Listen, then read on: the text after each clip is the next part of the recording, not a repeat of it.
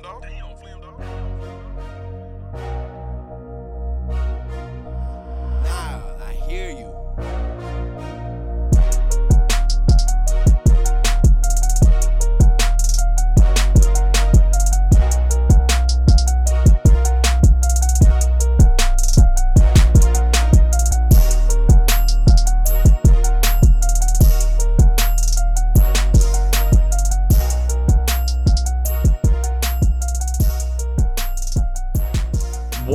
Up, everyone? Welcome back to the Longview Podcast. I'm your host, Parker Fleming, and this is a podcast on the Grizzly Bear Blues Podcast Network alongside GBB Live, the 3 and D podcast, and the Starting Five podcast. So wherever you get those, Spotify, Apple Podcasts, Google Podcasts, Stitcher, Megaphone, iHeartRadio, or wherever you get your podcast, you can find the Grizzly Bear Blues Podcast Network and the Longview Podcast right there. Grizzly Bear Blues is a blog under SB Nation. You can find it on the web at grizzlybearblues.com or on Twitter at SBN Grizzlies. Really exciting week last week with the trade deadline, uh, big Grizz gaming news, uh, a lot of hustle coverage from Brandon Abraham, and we also got four new riders. So make sure you are checking out a very loaded Grizzly Bear Blues staff that hits every sector of the organization. So well, I want to bring in our guest. We have a, a big time guest here. He is the founder of the Quest for the Best limited series podcast. He is a writer for Rise Network, Opta analyst, and the and Forbes Sports. My gosh, so many bylines. And then the absolutely loaded uh, basketball news website. Uh, it's Matt Issa. Matt, what's up? How's it going, man? I'm doing good, Parker. How are you, man? You know, I'm doing pretty good. And, you know, you wrote a very good uh, Grizzly centric piece that we'll get into in a moment here. But we're ironically, like, it's all ironic that this is recording on the same day as the Memphis Grizzlies New Orleans Pelicans Mhm. game because we're talking about Steven Adams. And that, that debate kind of gets uh, a little toxic when it comes to the Steven Adams JV thing because there's extremeness are like, oh, the Grizzlies are better because they made that trade. And then you had the Pelicans fans like, well, Jonas Valanciunas is a better player.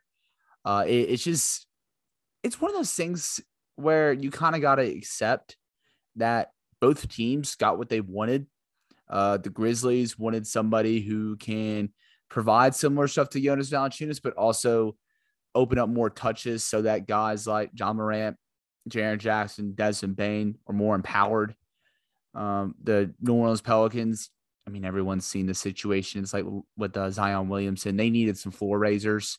They needed somebody, you know, if Zion, like for example, this season, if it's February and he still can't play or he's playing limited amount of time, they need somebody who can help them at least win games, maintain the ship. So I think as we're in the middle of February, almost two thirds of the way into the season, really weird to say that we're almost two two thirds in. Both teams got what they wanted, right? Yeah, I remember it was you and uh you and Joe were on Mark's pod, right? Beginning of the season. The Yeah, yeah, yeah. And I remember um Joe, he made like I think that was the first time like he announced his thoughts on the Pelicans Memphis trade. And he was like, it kind of helps both teams, you know. He needed like Valanciunas needed too much use on usage on the offensive end of the floor for Ja Morant and Bane and Jackson's development. And Adams would slide in better with those high usage guys, and then Valanciunas would help the Pelicans. And like when I heard that, I'm like, well, you know, that's that's like a reasonable point. He didn't say anything controversial. And then you look on Twitter, and it's like you're right, it's like a war. And I'm like, well, I thought everyone thought like this, like, and that's just like I think that goes back to like I don't think people understand like both teams can win a trade. You know, both teams can be better because they made a deal. It's not like one party loses, one party wins. You know. Yeah, it's so silly. I mean, especially with the trade deadline. Like, for example, like we're everyone's over here analyzing this Brooklyn Nets Philadelphia 76ers trade where it's like, dude, both teams got multi-time all-stars. Like Mhm. they got what they wanted. Um, you couldn't really draw it out any better. I mean, obviously there's some trades where you kind of are like, okay, what is this team doing? Plenty of teams like that last week. But I mean, I feel like with the Grizzlies and Pelicans one, it's a pretty clear vision.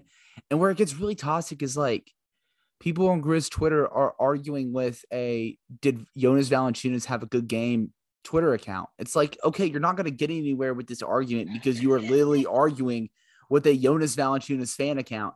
They're not going to admit that the Grizzlies made a good trade or that the Grizzlies are better off without Valanciunas. They're, they're going to stick to their guns. And uh, it's just so stupid, man. It's so stupid. Is it just me or does like every player have a fan account? Like somebody out there, like I was, I tweeted something like something crazy I saw about Mike Muscala, who's having like a secretly good year, I guess. And like the Mike Muscala fan account, like followed me on Twitter and it was like, oh, this is facts. I'm like, like you, you're a person, like you, do you have fans, Mike Muscala? I had like no idea. If you really want to know a fun fact, there's this um there's this account that has been kind of blown up a little bit in Grizz Twitter over the past two years called the John Konchar fan account. Mhm. And it, it's honestly like top five Grizzly like fan account follows for sure. But like the person behind it, we actually just hired him on GBB.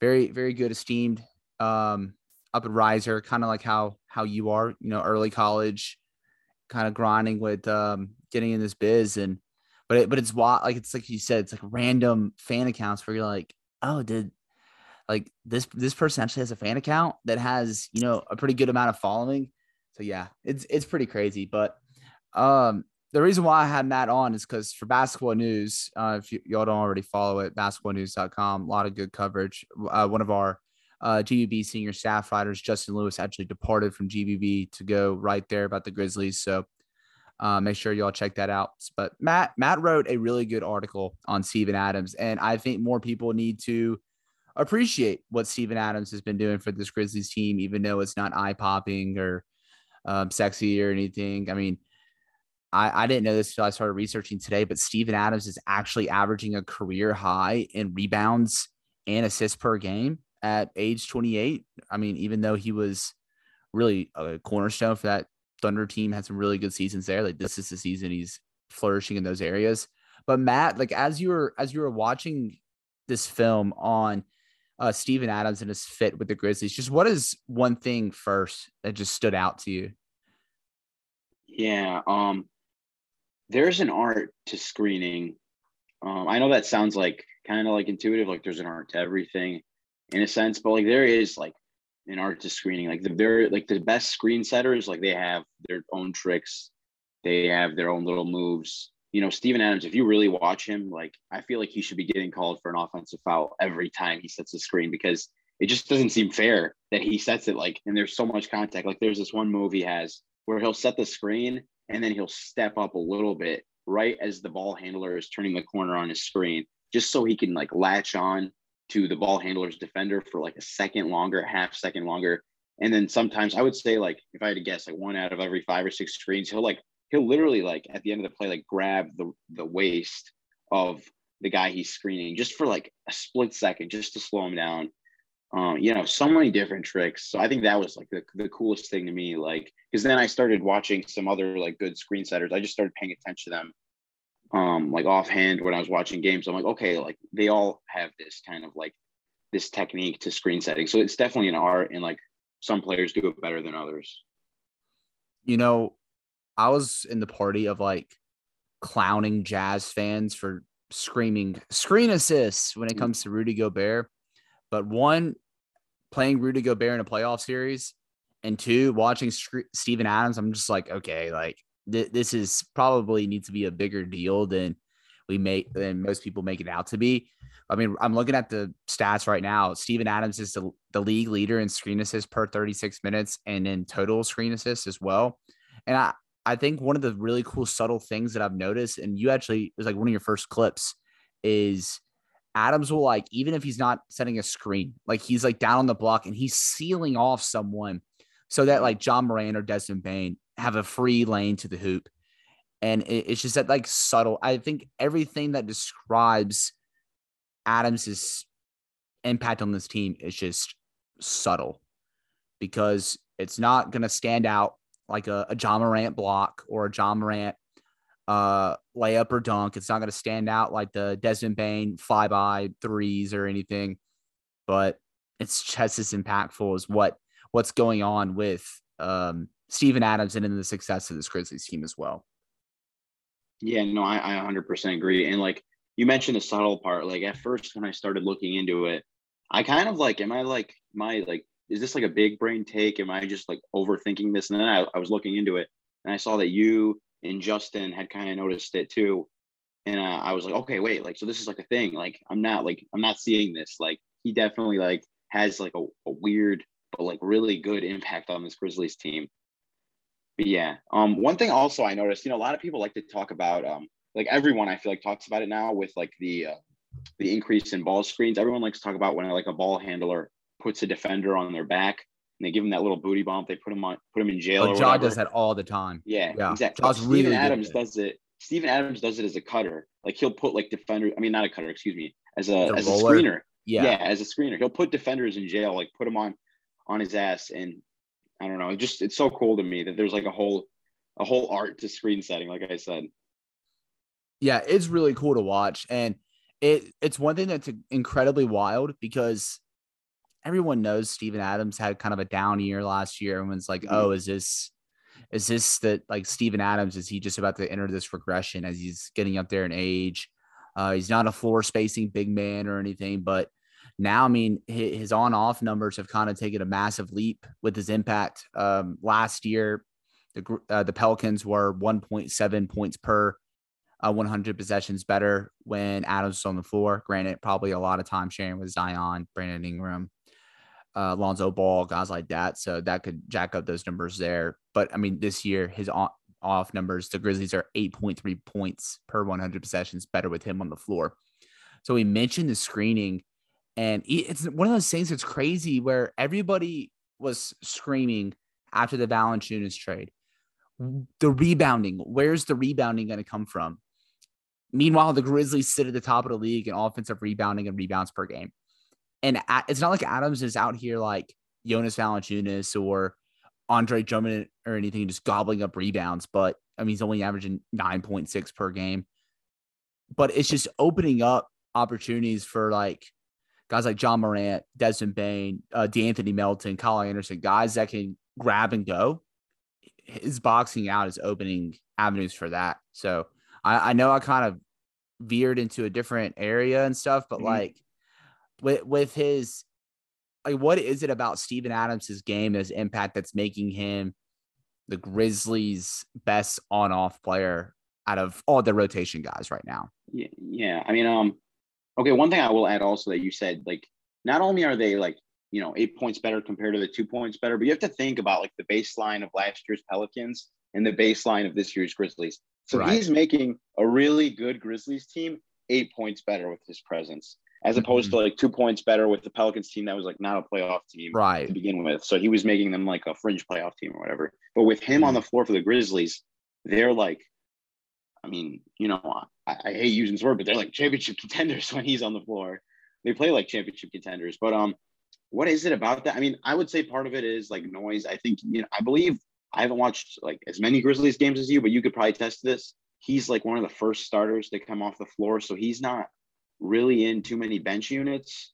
So that could that could help. He's always So- playing with their best guys. Yeah, Steven so actually, um, sorry, sorry to cut you off there, Mhm. but uh, what what the Grizzlies their typical substitution pattern really is is the first two guys off are actually Bane and Jackson, so that whenever Ja's off the court, they can have Bane and Jackson in in those non-Ja lineups. But I'm sorry, continue continue with your point. I just no, that, was interesting. That. was interesting, huh? Okay, but so you would say he shares the majority of his minutes with Ja then? I would say so. Yeah, I would say he Okay. shares majority of his minutes with Ja. Yeah. But um uh back to what I was saying. Um damn, I can't remember what we were talking about now. But uh We're talking about his on-off numbers. yeah. Why? I mean, yeah, What makes like him so impactful I would with say that? part, yeah, part of it's like they don't leave him out to like with like Bane and Jackson, like you mentioned there. That gives a little more clarity to the picture. They're not leaving him out there with like Steven Adams and then four bench players. You know what I mean? So I feel like he gets to be a part of their best lineups more often than not. So that could be like some noise. But like the things we talked about, the the offensive rebounding, that's like it's a, its own version of gravity. You know what I mean? Like Steph Curry's, you know, pulling people out to the three point line. He pulls people out to like the rebounding lanes that open up driving lanes for Ja and um, driving lanes for D'Anthony Melton, driving lanes for J.R. Williams. Um, I Bane's not much of a driver yet, but you know, when that comes, um, the passing. the passing I think is interesting. I, I know we haven't talked about that yet. That's a lot of what your piece focused on, but um, the passing is cool. I feel like part of it is uh, Coach Jenkins is like empowering him to pass more. They're putting him in more situations to throw more passes. Um, I don't think I was looking at his passer rating stuff his, with um, Ben Taylor's metric, and he's like in the top ten in the league. And I don't know. I don't obviously don't think he's a top ten passer in the league. I think he makes a lot of like safe passes. He doesn't doesn't make it like too many defense bending passes. But the passing is really cool. I really like how um, Jenkins has empowered him in that way. It's just like the little things, man. Like he he doesn't need he can go five, six, seven, eight possessions and the ball doesn't touch his hands and like it won't it won't matter. And he's setting screens. He's he's boxing out so other players can get rebounds. The nine rebounds doesn't tell the whole story, you know. So it's just right. it is he's really like he's not the king of the little things, but he's like definitely one of the best players in the league when it comes to doing the little, little things on the offensive end. I, I really like the, the, king of the little things, but yeah, no, Matt, I really kind of just wanted to like have a little part in this where we just marvel about Steven Adams' passing mm-hmm. because I, I kind of had this theory. I don't know. Okay, so I follow I followed you on Twitter for a bit.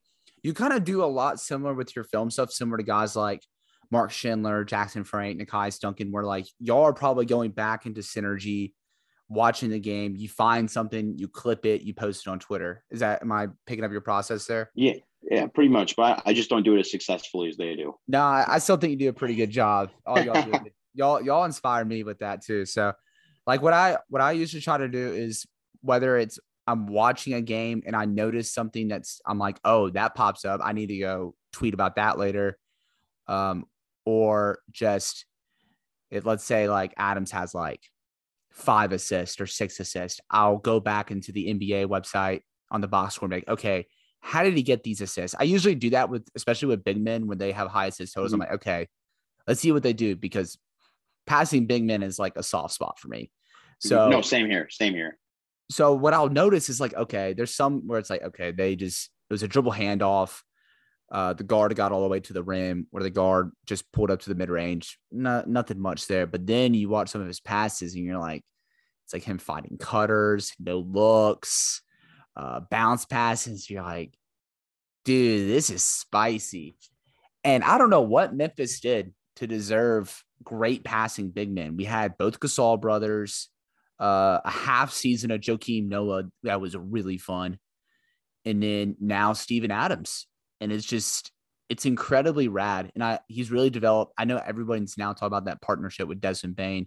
I think they have the like all couple. combo. Yeah, the odd couple. Um, as my one of my best friends says, they have a better connection than Jim and Pam. Mm-hmm. And um, I I think I was looking at uh PBP stats, and out of like big men to guard passing duos, like the only ones that have higher assist totals than Adams and Bane are like your Draymond and Jokic ones who are basically like the point guards of the offense, anyways.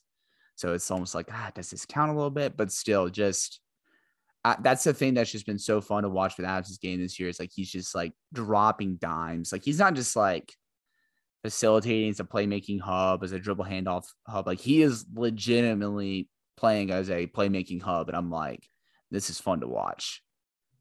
And I honestly think um, I'm sure you'll love this, but like I think Jenkins deserves a ton of the credit because I was I was looking at PB stats too, PB stats yesterday in anticipation for this, and I'm like like holy cow, like um you know I'm just reading off numbers here, but Bane is his true shooting is six points higher. He's averaging I believe like what is it seven points more per 75 with Adams on the floor. Ja is five points better and a true shooting of uh, what do we have him at? I think another five, five more points and that's Ja Morant. You know, five points higher for him than what he's shooting with Adams off the floor is significant because he's taking a bunch of shots. But um, oh, and yeah. then I looked at like with the Pelicans, and actually like Zion was worse scoring and efficiency wise with Adams on the floor.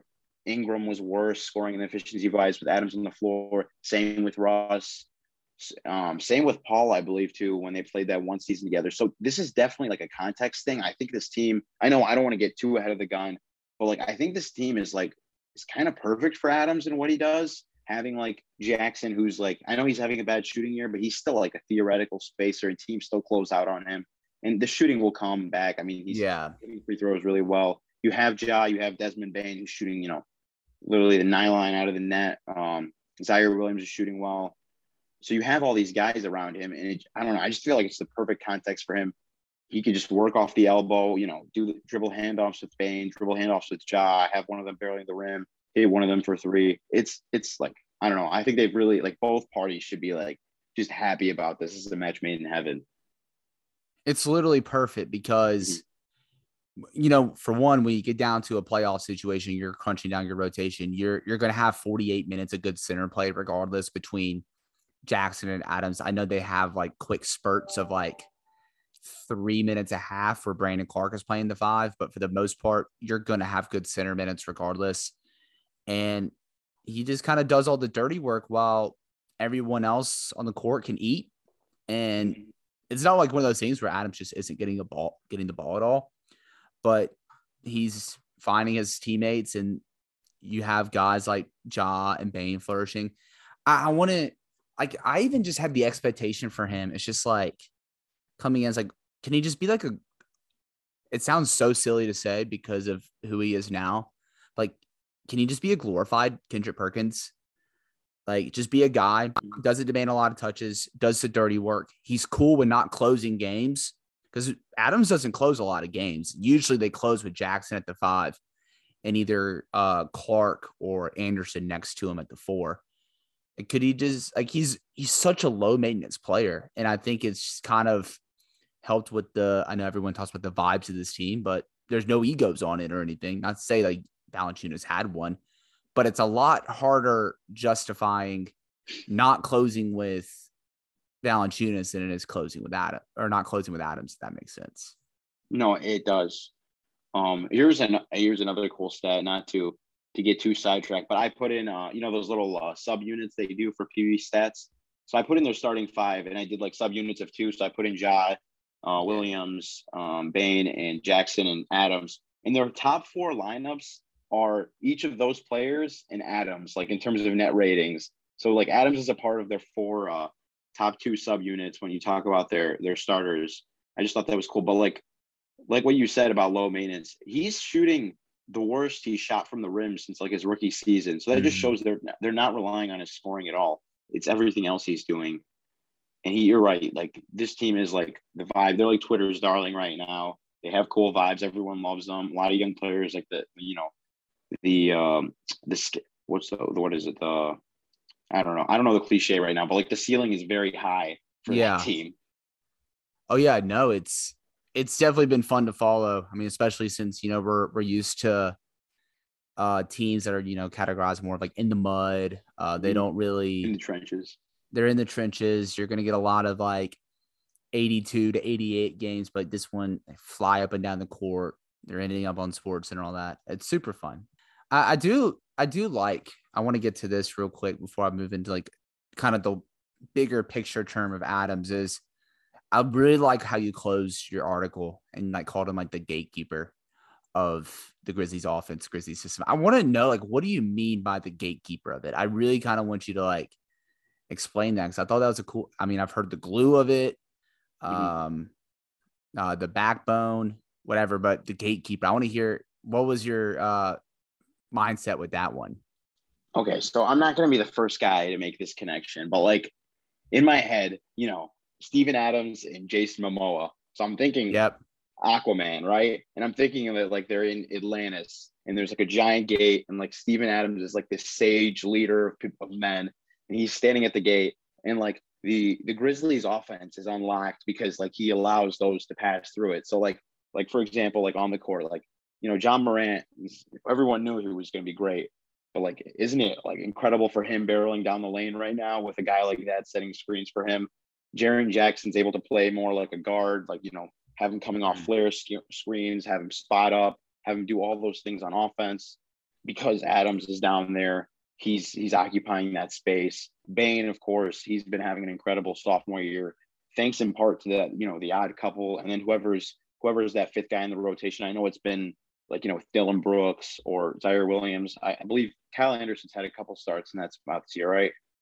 I think he's had a few here and there. Yeah. Yeah. Yeah. So like whoever it's been, but like I feel like the offense is like they're allowed to pass through because like he's there. He's like the you know he's like that that sage who's like to the, these young men. I know he's only 28, so like you know sage is a stretch, but like he's the veteran who kind of enables the younger guys to go. So I just thought it'd be like a cool, cool word. And like gatekeeper just sounds cool. I'm sure you know as a writer you could appreciate that. Yeah, no, I really appreciated it, and especially you did the the Aquaman reference with that. It's just it's just golden. I really appreciate yeah. that. But yeah, like the long view thing with Steven Adams, because it's tricky, you know, the NBA, it's a business. But I mean, you and I could both say, as much as we like Steven Adams, he's not going to be making 17 mil a year in his next contract. We know that. Uh, oh, okay. So you're you saying he would he would get more? No, no, I'm saying he'll make less. So okay, so I actually because I know you were you wanted to talk about that. So you have, have you read um the mid range theory yet? I've not read the mid range theory yet. Okay, no. so I've been I've been using this formula lately. I used it in my article about Jakob Poeltl um, for Forbes, but um, so basically Seth Partnow gives a like a formula that like um, front offices generally use for like calculating the value of a player, and it's basically production value is net points times league average per win in a given season. And in this season, based on the salary, per win, a player is worth $3.1 million. So I found out how many net points Stevens at Steven Adams is worth, roughly 6.4. So theoretically, he should be making $20 million this year, but instead he's making about 17. And next year he'll be making about 18. So if he continues with like this value, he's actually underpaid. And I, I hope he doesn't figure that out. Yeah, no, I I will cut this out to spare uh Zach Kleiman and company a couple extra dollars, but no, that that's actually really cool to see. Because I mean, honestly, I'm thinking, you know, he's not he's not the same Steven Adams he used to be. Mm-hmm. Uh, by the time he gets to his next, or by the time he enters free agency, I think he'll be close to 30. And he has a lot of miles on him right now. I, I just looked up his minutes, his total minutes between regular season and playoffs. He's almost at 19,000 career minutes. That's a lot of mileage on a on a big man like that. So there there's the there's the money the contract factor, but there's also the Jaren Jackson Jr. factor of okay, we got to explore this guy could be the starting five, and he mm-hmm. He gave Jackson gave some flashes when Adams was in health and safety protocols. Uh, he at the Mavericks game kind of tanked his uh, averages here for in a five game sample, but I mean that that Mavericks game it was like their sixth game and eight or nine nights or something, or eight and 12, something like that. It was ridiculous. But, anyways, Jackson as a, as a starting center averaged 17 points, eight rebounds, four blocks, two steals. He was, he looked like a defensive player of the year candidate. It was almost, and they were waylaying on teams. They were awesome. But so you, you're like, okay, like, do they do this and just either start Clarke or Anderson or another big wing masquerading as a four next to him, like whether that's the draft or a trade or whatever. That there's that, but it's also like they're good with Steven Adams too. But like, do you do you think do you think like Adams could potentially just also just switch over to a bench role where he can play more of like that 15 20 minutes a night as well like in his next contract or even eh, like next season like where where do you see like a Grizzlies Steven Adam outlook when it comes to like the starting center conversation? Yeah, I mean, like you mentioned the age thing, 28. I mean, he's seven feet tall, and like you know, you and I are not seven feet tall, so we don't know what it's like. Unfortunately, we don't know what it's like. Like our joints don't know what it's like to be seven feet tall. I'm like five nine on a good day, and my joints feel like shit. You know what I mean? Oh, so yeah. I can only imagine what he's like. But um, I mean, if all like all health things being consider. I think he's he warrants another another two or three year deal once next season's up. Because here's the thing, like you don't and Adams is like that type of player. Like it seems like everyone loves this guy. So I mean, I would assume he's not the type of player who would get upset about being benched in a playoff series where the matchup is better for Jackson, who by the way, you're right, he's been awesome with Adams, without Adams. I think they're like a perfect defensive pair, by the way, because like oh yeah. Adams is like, you know, strong. He boxes out. He helps the team rebounding wise. And then you know, Jackson is he's just like this incredibly versatile, incredible shot blocker. He's he's put on muscle while retaining his speed and quickness. I was thinking about this yesterday. I know it's like a random aside. I'm getting ahead of myself. But I'm like, could Evan Mobley like put on as much weight as Jaren Jackson did and still be that fast? Like, I wonder. You know what I mean? Because like that that would that would make for a real because they're like their comparison is pretty like spot on. I feel like right, like yeah. as rookies. I mean, Evan Mobley, like you know, as the kids say, like Evan Mobley is him. Like when it comes Mhm. to like that prototypical modern day big man, like he's like honestly, if you said Mobley can, I think he's probably like 200 on a good day right now. If he can get up to 230, and you say he retains his speed, it wouldn't shock me. Um, I, I mean, we've seen it with Giannis. Like he's retained speed, even though he got pre- he got pretty muscular pretty quick. But no, I, I think it is an interesting defensive pairing because also too, it's not like Adams is like this. He's only good in drop. He can have spurts where he just ma- he holds his own and switches. He doesn't fall for anything. He just kind of like holds his ground. He lets the perimeter player do what they need to do, and just tries to stonewall them on drives. Like it's pretty simple. That's what But- I had in my notes. I was like, um, because I mean, with Val, all you're running is drop. Yeah, and that's what that's what killed in the playoffs is drop. Yeah, I've seen Adams. Um, I, I've seen him definitely seen him switch. I remember I was watching the Wizards game from a little while back, and they switched. I think he switched on to Bradley Beal, and he blocked his shot. To be honest, I was like pretty Yeah, I, impressed by that. yeah, I actually clipped that because I was like, this was Oh, cool. really? Like, he- yeah, I'm like he he like just picked up Bradley Beal and took him all the way to the rim, let him get all the way to the rim, and just blocked his shot.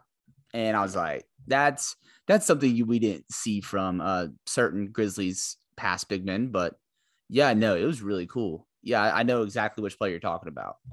Mhm. And then Jackson can do like literally anything in the pick and roll. He could be guarding the ball handler. Like that's how good he is.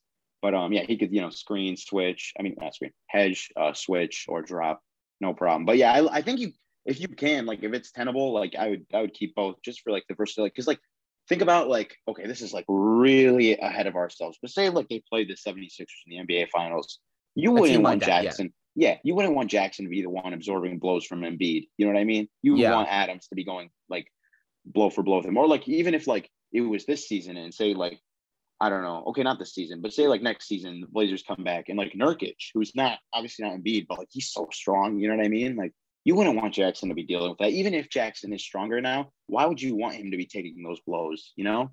I mean, you can kind of go down the list with a lot of Mhm. these uh big men. Uh Nikola Jokic. Uh you yeah, know, exactly. I mean, the thing is, what's nice is Jaren's shown his has held his own and then some with some of these matchups. Jokic, Towns, Nurkic, physical big men like that.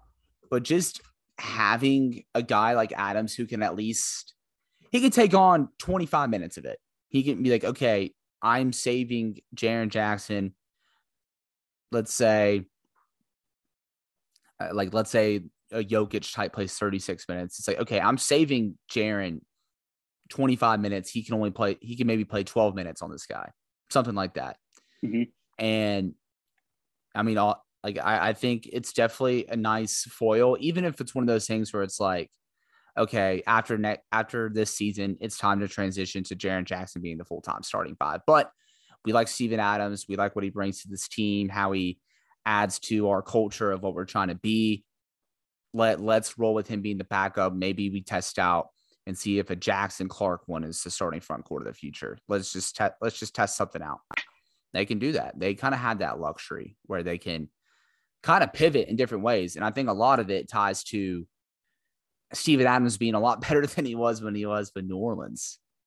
Yeah, and I think it's a, a lot of it's Jenkins, man. Like he's a Oh, he is he's awesome. a damn good coach. He's probably like, I mean, I know this is like recency bias and stuff, but like you'd have a hard time naming five or six coaches better than the NBA right now, in my opinion. I I've always been a Jenkins truther. Yeah. You know, whenever they had that slow start and people were like, "Is Jenkins the guy?" I'm like, we have two seasons Mm-hmm. of evidence of Jenkins being the guy. Like, let's hold our horses here. yeah, And then meanwhile, they're the third best team in the league record wise. Like, okay, like I, I think we got our answer here. But yeah, no, Jenkins has done a, a great job of mixing and matching with this. I mean, I know you were talking about this earlier, just how many different variations of the starting front court they've had through like the COVID and Dillon Brooks being out. I mean, they've started they started Killian Tillie at the three, and it's just like no problem. Like they they they one of the that game in Barclays where they beat the hell out of the Nets.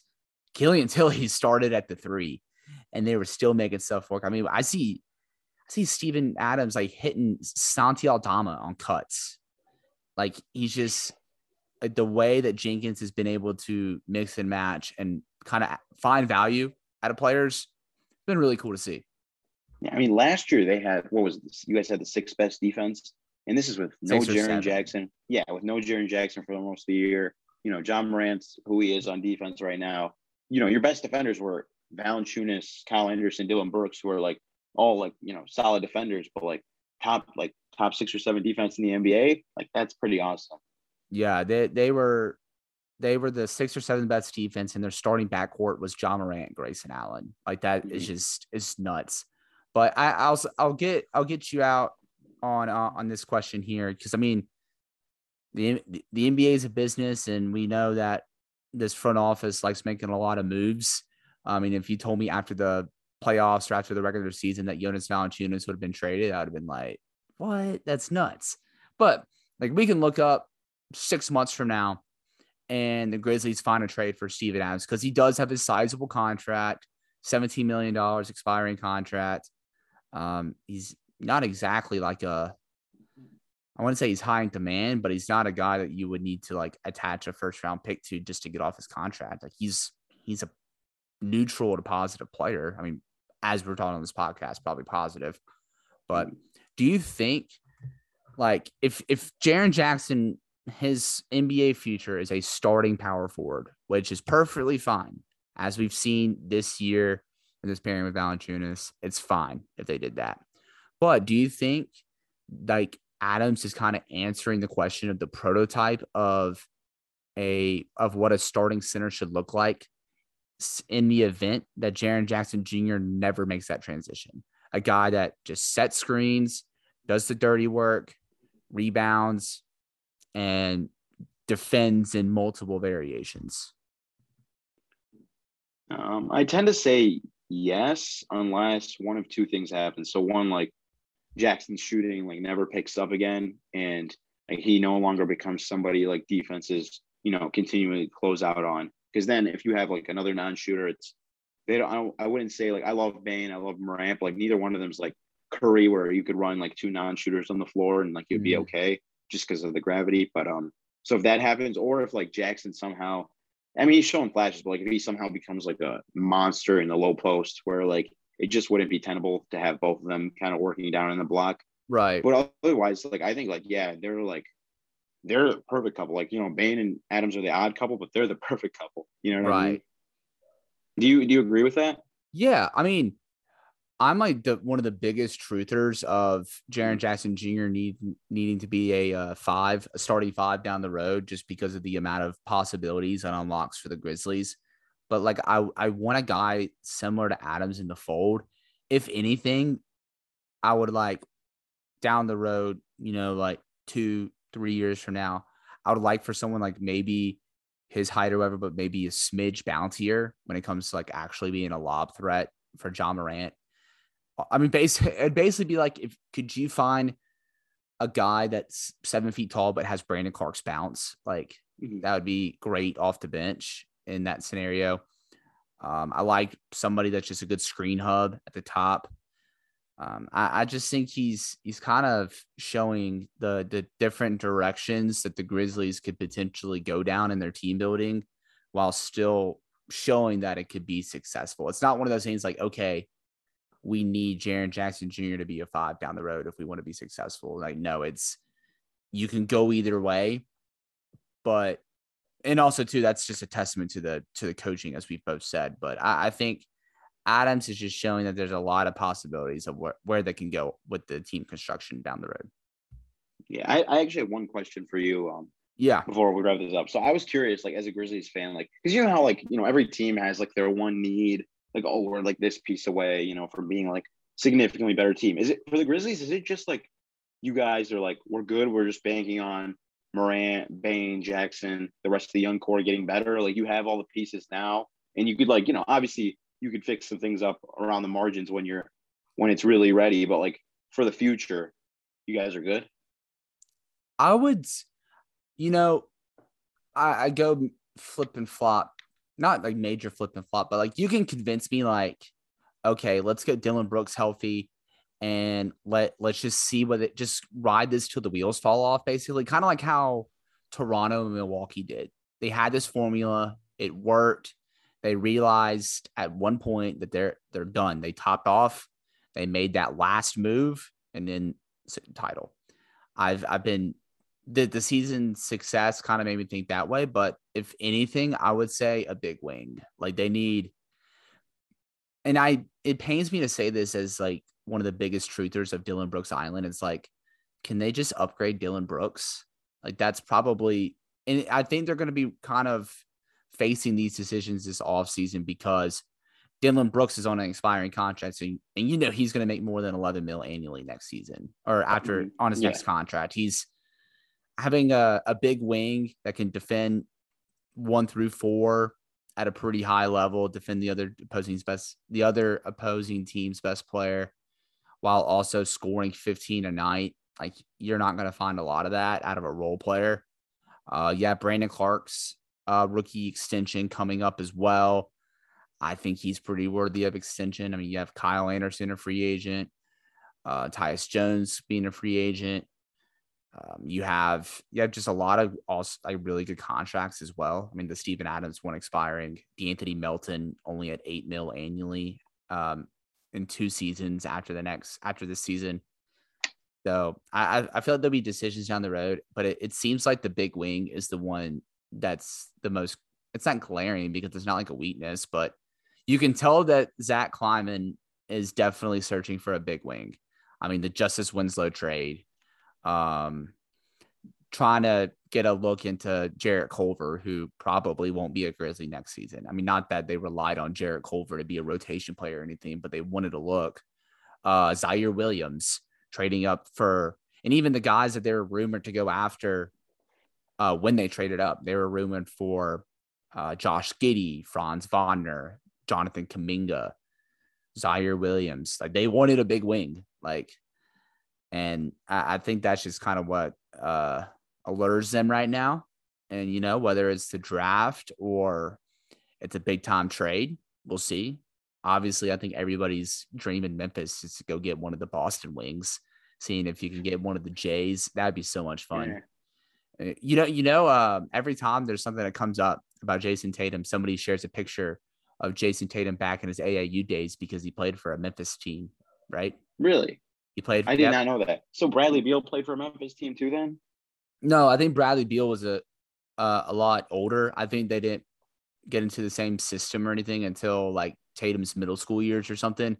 But like Tatum's elementary school years, he he played um, for an AAU team in Memphis, and I, I actually think we played against him one time, and they beat us by like fifty. But it, it, yeah, so one of the Jays would be cool, or trading up for a guy like uh, AJ Griffin or um, Bennett Mathurin, someone mm. like that. That would be pretty cool too.